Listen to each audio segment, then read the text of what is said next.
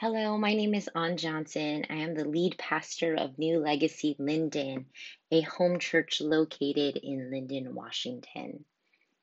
When I started this week and I was preparing for this week's sermon, I really just thought that we would continue through our Search and Find series as we walk through the book of Matthew. I would focus and study and prepare a sermon on Matthew 17, verses 1 through 13, on the transfiguration of Jesus.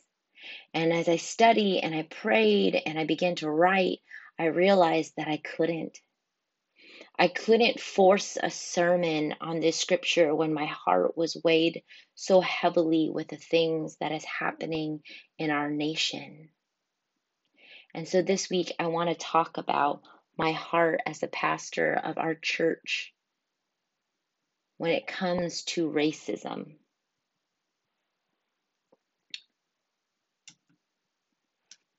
Racism is sin. If anybody wondered where we as a church stands on racism, it is that racism is sin it is not something that is acceptable in the body of Christ. The definition of racism is prejudice, discrimination, or antagonism directed against someone of a different race based on the belief that one's own race is superior.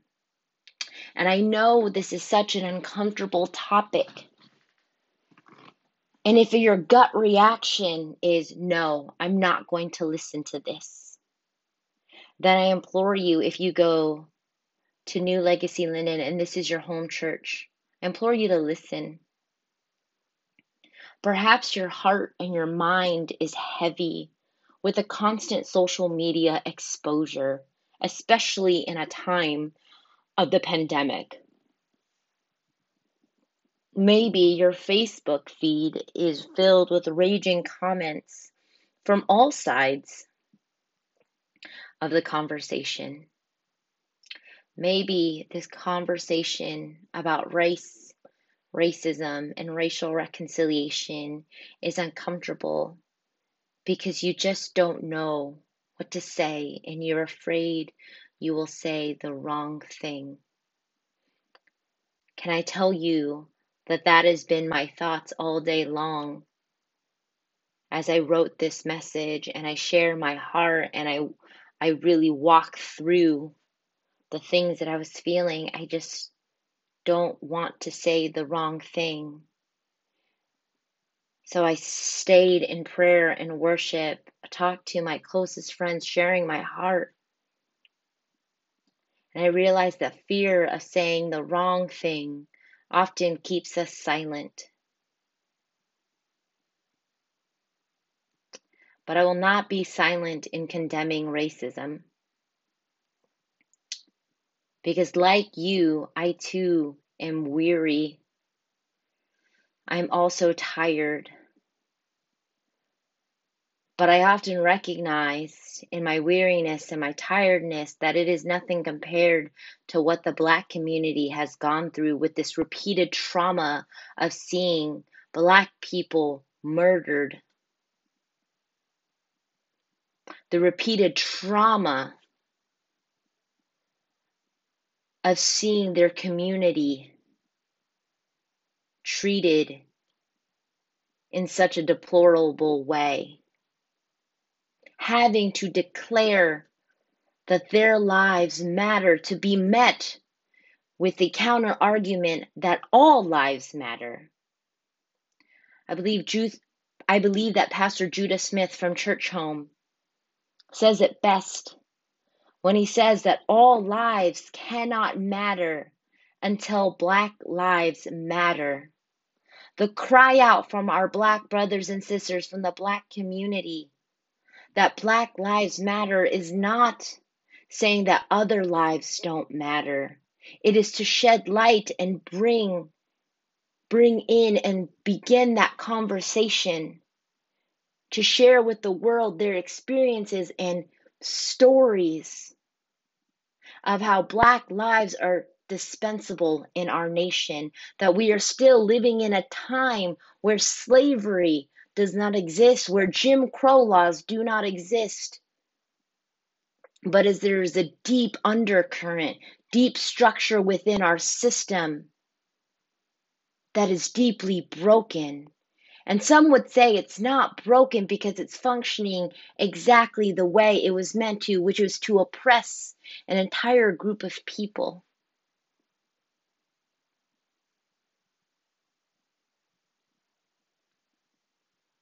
The cry out for Black Lives Matter is not to dismiss other lives.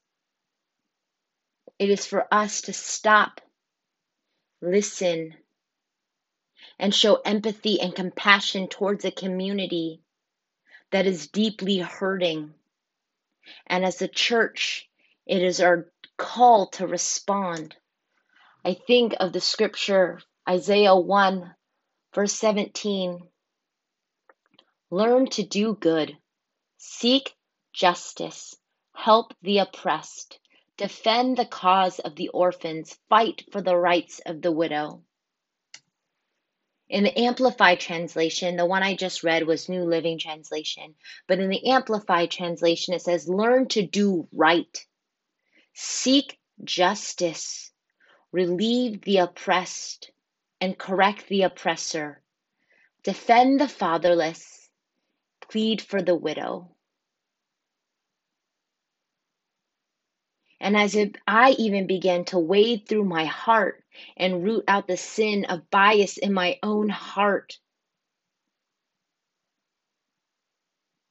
I want to be someone who seeks justice, relieves the weight from the oppressed and correct the oppressor. I want to learn to do what is right, and that is my heart as a pastor of our church. To first do it in my own life and model it for the body. We are seeing a community crying out for justice. They're crying out for justice with what happened with George Floyd. They cried out for justice for what happened with Ahmaud Arbery. They cried out for justice with what happened with Breonna Taylor. They cried out for justice with Trayvon Martin. They cried out for justice with Mike Brown. They cried out for justice.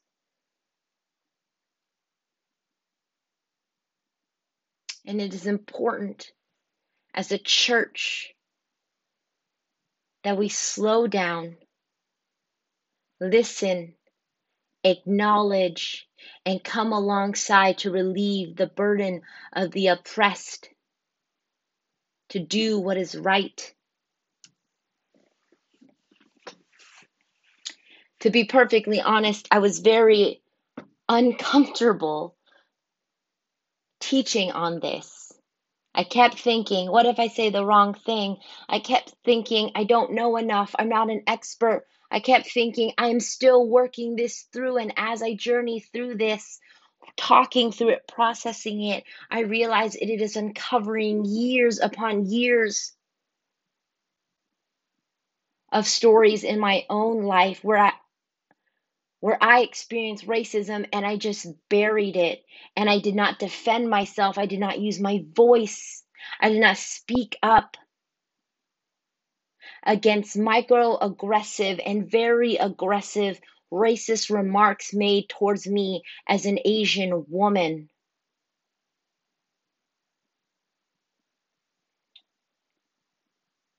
But now I want to speak up in Ephesians 4:15, instead we will speak the truth in love, growing in every way more and more like Christ, who is the head of his body, the church.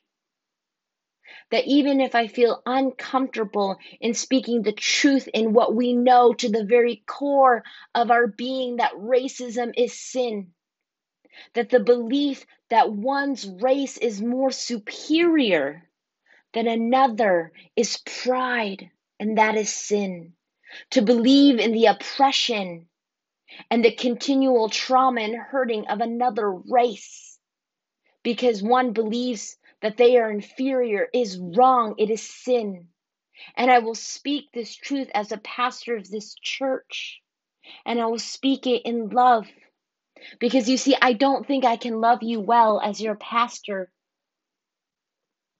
unless I am first willing to be an example of how to be bold and speak against clear injustice. I will never know what it's like to be black in America. But I want to be the type of person that asks my friends and research and read books. Honestly, before I ask my friends, because when I talk to my black friends, they are weary, they are tired too.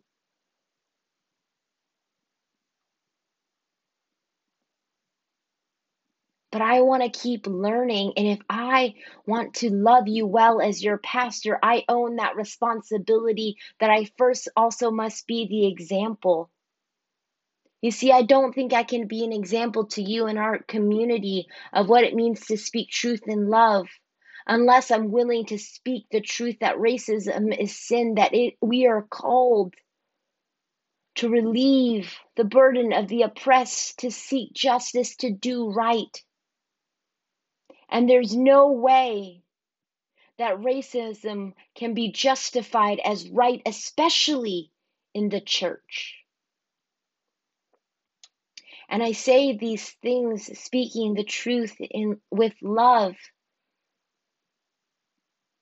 with the prayers and hope that we will all become more and more like Christ. You see, I have two girls. You know them if you go to our home church. You know this if you follow me on social media. I have these two beautiful, tiny typhoons. And when I talk to them about what's happening in the world, when we read them books, like The Case for the Lovings, where it talks about the terrible trials that the Loving family went through for just being in mixed race, being in a mixed race marriage. When I talk to my kids about Rosa Parks and Martin Luther King Jr.,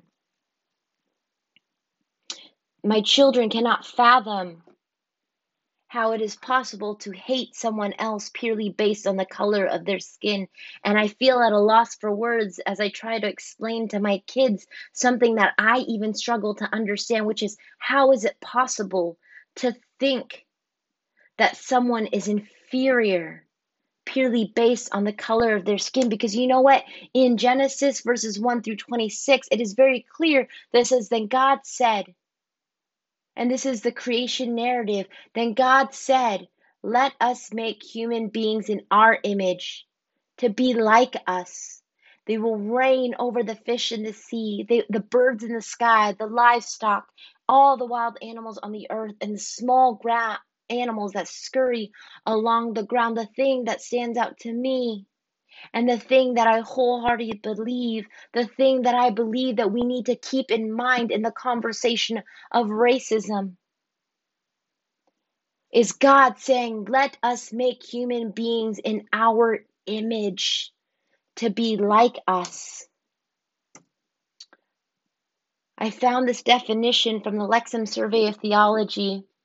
It says the image of God is the special status that all have as those made to reflect our Creator's character and commissioned to carry out His purpose into the world. You see, when there are deaths in every community, but now the death in the Black community,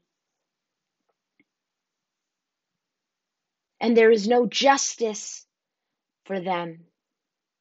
We fail to remember that that individual was created in the image of God with the special status of being made to reflect the Creator's image. But they were not just made to reflect the Creator's image, they were also made with a purpose. And in the whirlwind of social media posts, in the whirlwind of media cycles, in the whirlwind of everything that we are bombarded with, it is easy to forget that every individual, every human being was made in the image of God to have a special status that all those who are made in the image of God was made to reflect his character as well as commissioned to carry out his purpose. So, how is it possible to think another human being that was created in the image of God, reflecting the character of God, commissioned with a purpose to carry out kingdom on the earth, how can that person be considered less and treated less than because of the color of their skin? You see, the thing about privilege, the thing about freedoms, the thing about safety is that if you give someone else equal privileges, equal levels of safety, equal levels of freedom. It doesn't mean you have less. It just means that you intentionally elevated an entire community to thrive. Because that community, every individual in it, just like you and me, us, we, created in the image of God to reflect his character and to be commissioned to carry out his purposes. And the thing about when individuals are made in the image of God, we also have to remember that it is individual believers who make up the church. And what grieves me so deeply in this conversation about race and racism, racial reconciliation, is the division even within the body of believers regarding racism as sin. I've been doing my best to learn more and more from incredible voices in the Black community on racism, on church community, on how Christians should be growing in our understanding and knowledge of the struggle. So I've been listening to an audiobook by Pastor Eric Mason called Woke Church. And I barely got through the first couple of chapters where he said something that has stuck with me. And he says the church should be a clear, viable hope and I'm not talking lowercase c local church. I'm talking about capital C, the church. The body of believers should be a clear, viable hope. And my question is are we? Is it clear to the world of brokenness and despair that the church is the light? Is it clear to those hurting and broken and mourning and weeping and lamenting that the church is a clear, viable hope? You see, the church is meant to be a prophetic voice in communities. The church was always meant to set the tone and set the pace in conversations as important as this. The world should look to the church as an example on how well people should be loved, cared for, and nurtured. The world should look at the church to see how we set the example of how men and women co labor together. The world should look at the church to see how we care for orphans and widows. The church is meant to be the prophetic voice in communities.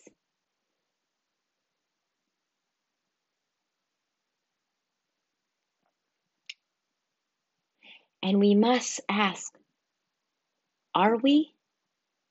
Even in the midst of this pandemic and for a season, churches being deemed non essential, now churches in some places are being deemed essential. I read something that has stuck out with me that the church is so busy getting back to the buildings when we should be out in the streets.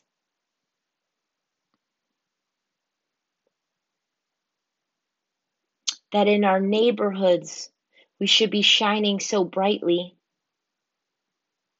In our workplaces, people should know that they can ask us and talk to us, and we would pray with them and love them and journey with them in their life, not judge them and shame them.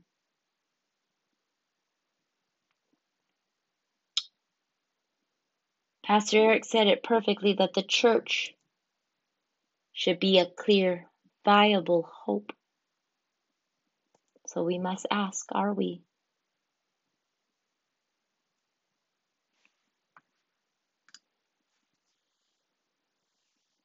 My prayer for us as a church, as a community, as a nation very much rests on Lord, help us. Oh, help us, Lord. Help us see each other the way you see us. Help us love each other the way you love us. Forgive us of our sins and help us see the sins in our own hearts. Fill us with the boldness to speak against injustice, to alleviate the burden of the oppressed. Give us hearts that are willing to be inconvenienced for the sake of others. And it's important for me to share and end with what I like to call my so what. So what on Okay, racism is racism is sin. Okay, I agree with you. So what? I came up with some things I want us to marinate on, on what to do now. In my conversations with my black brothers and sisters, in reading and listening and learning more, and I have a ways to go. I hear a common thread of the importance of simply acknowledging that this sin is so deeply embedded into the very fabric of our culture, to acknowledge the hurt and the pain and the trauma that the Black community is going through. Do not dismiss the pain because you might not understand it, because we not, might not understand it. And it is important in growing here to understand that there's a possibility that there might even be hidden biases in your own heart, in our hearts. And we listen Listen to the stories and the experiences of the people, of people of color, the stories and experiences of the Black community. Listen to the things that will make you uncomfortable because it shines a light into the darkness of maybe things you do not want to even see within your own heart because you are not racist. But I urge you to first acknowledge and then listen.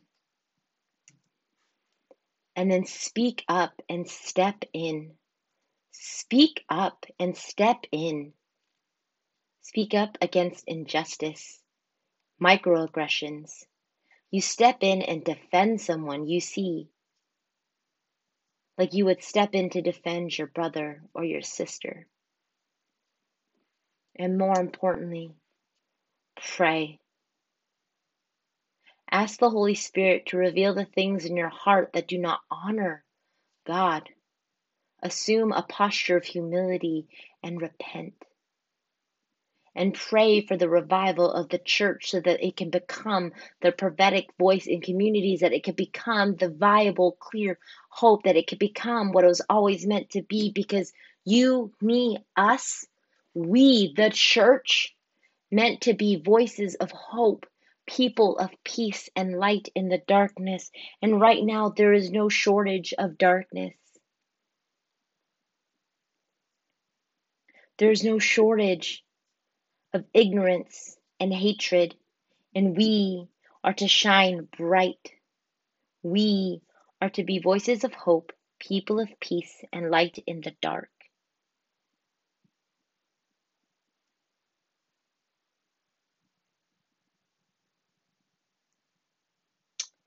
This week, These months have felt so draining as I explore my own story and experiences of racism,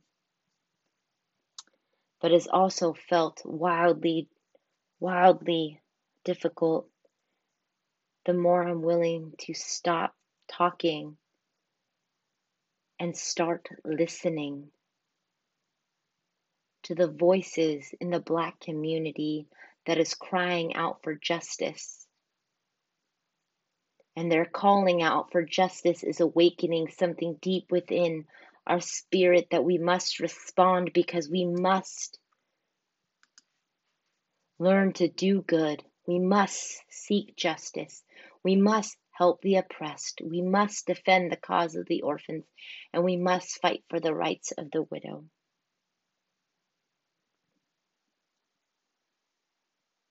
I know that I have a lot to learn, and I am willing to do the work to learn. And to lead our church, I first must be willing to acknowledge that. I love you. It is an honor to be your pastor. It is an honor to be able to be human with you and share with you and grow with you. I cannot wait to see you in person. And let me end in a prayer.